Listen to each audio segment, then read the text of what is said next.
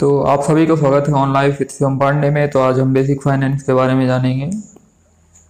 तो basic finance की अगली क्लास में जानेंगे कि भाई market fluctuation, market up down होता है, काहे होता है भाई ये मार्केट अप डाउन, और इसमें क्या करना है, क्या करना चाहिए हमको मार्केट अप डाउन में।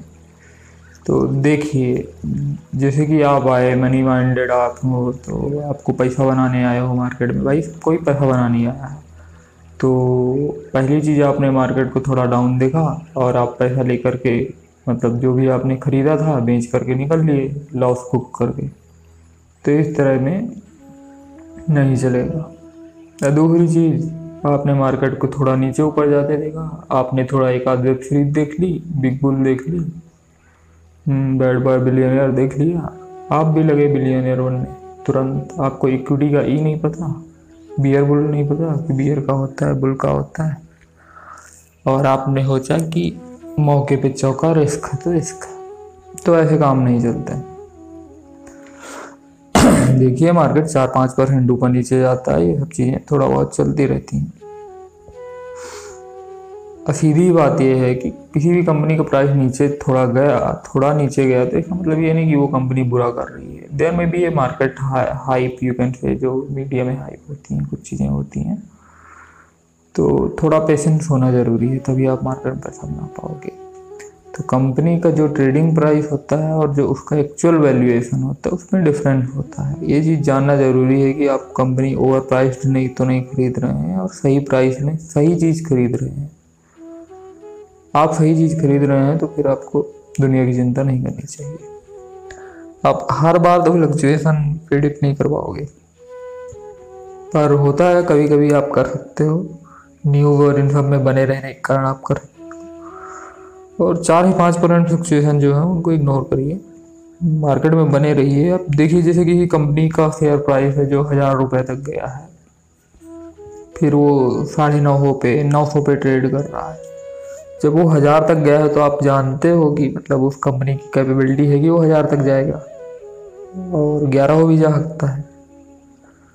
तो आपको ये देखना है कि जब वो हज़ार तक गया था, आखिर कंपनी ने ऐसा क्या एफर्ट डाला कि वो हज़ार तक गया, और अभी कंपनी में क्या कोई नई चीज़ कर रही है या वही चीज़ कर रही है, कंपनी में क्या चेंजेस हो रहे हैं, कंपनी का सीईओ या मेन स्टाफ जो होते हैं वो स्टाफ स्टाफ कोई चेंज हुआ या कुछ ऐसा हुआ। तो इन चीज़ों से ये जो फ्लक्चुएशन होते हैं वो होते रहते हैं। तो इसीलिए आपको इन सब का डू योर ओन रिसर्च करना ज़रूरी हो जाता है। जैसे वेबसाइट हैं, स्क्रीनर डॉट कॉम हो गया, स्क्रीनर हो गया, टिकर टेप हो गया, इनमें आप देख सकते हैं मार्केट कैप, देख सकते हैं कंपनी की, जो कंपनी की जो मार्केट वैल्यूएशन होती है वो बताती है ओपन मार्केट में वैल्यू, ये कंपनी की एक्चुअल वैल्यू नहीं बताती है। और फिर कंपनी का करंट ट्रेडेड प्राइस बता रहा होगा कि करंटली जिस प्राइस से करंट प्राइस हो गया। एक चीज़ होती है बुक वैल्यू, ये होती है कंपनी की सही वैल्यू। अगर कंपनी सारे डेट चुका दे अपने और अपने सारे एसेट बेच दे, तो उस सब के बाद वो जितने रुपए इन्वेस्टर को पे करेगी, पर प्रति शेयर पे करेगी, तो उसको कहते हैं बुक वैल्यू। तो फिर नंबर ऑफ शेयर से इंटू कर दो तो कंपनी की जो एक्चुअल वैल्यू है वो आ जाएगी।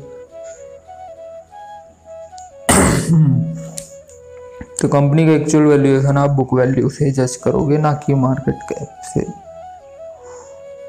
फिर जो टोटल प्रॉफिट है, तो रिटर्न परसेंटेज आप इस एक्चुअल वैल्यू के थ्रू रिटर्न परसेंटेज आप देखो। कंपनी का टोटल प्रॉफिट भी आपको दिख जाएगा, तो रिटर्न प्रॉफिट जो भी टोटल है वो एक्चुअल वैल्यूएशन पे देखना है, बुक वैल्यू पे देखना है, ना कि मार्केट कैप पे। इसीलिए बुक वैल्यू को देखना, बीवी इसको हार्ड में बोलते हैं।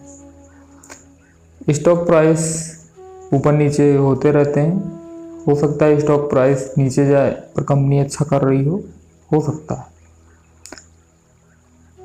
और कई बार हो सकता है कि पूरी इकोनॉमी ही डाउन हो, पूरा मार्केट ही डाउन हो, इसलिए stock price, particular stock price भी डाउन है। तो इसका मतलब ये नहीं कि वो हमेशा के लिए डाउन हो गया। हाँ, जैसे कि अभी है, जैसे कोविड चल रहा, तो कुछ कह सकते हैं पिछले एक दो हाल ही ये ट्रैवल सेक्टर डाउन चल रहा है, पर हेल्थ केयर सेक्टर थोड़ा बूम में है। तो ये सब चीज़ें हैं। अब जैसे आगे ईवी का ज़माना आने वाला है, इलेक्ट्रिक व्हीकल्स, ये तो दिख ही रहा है यार। मतलब आप इलेक्ट्रिक व्हीकल्स वाली कंपनी में आँख मूंद के कर दो तो उन ग्रुप ऑफ कंपनी में कर दो, आपको आगे फ़ायदा ही होगा। तो ये कुछ बेसिक सी चीज़ें हैं। तो आपको मार्केट के जो फ्लक्चुएसन है इनसे डरना नहीं है। तो ये था बेसिक कि मार्केट फ्लक्चुएसन क्या होते हैं, कैसे होते हैं। आई होप आपको समझ में आया होगा। आगे हम जानेंगे थोड़ा बहुत ये पैसिव इन्वेस्टिंग के बारे में जानेंगे और बेसिक क्या होता है उसके बारे में जानेंगे। ये ट्रेडिंग अकाउंट, डीमैट अकाउंट के बारे में थोड़ा और जानेंगे, फिर विस्तार से आगे चर्चा करते हैं।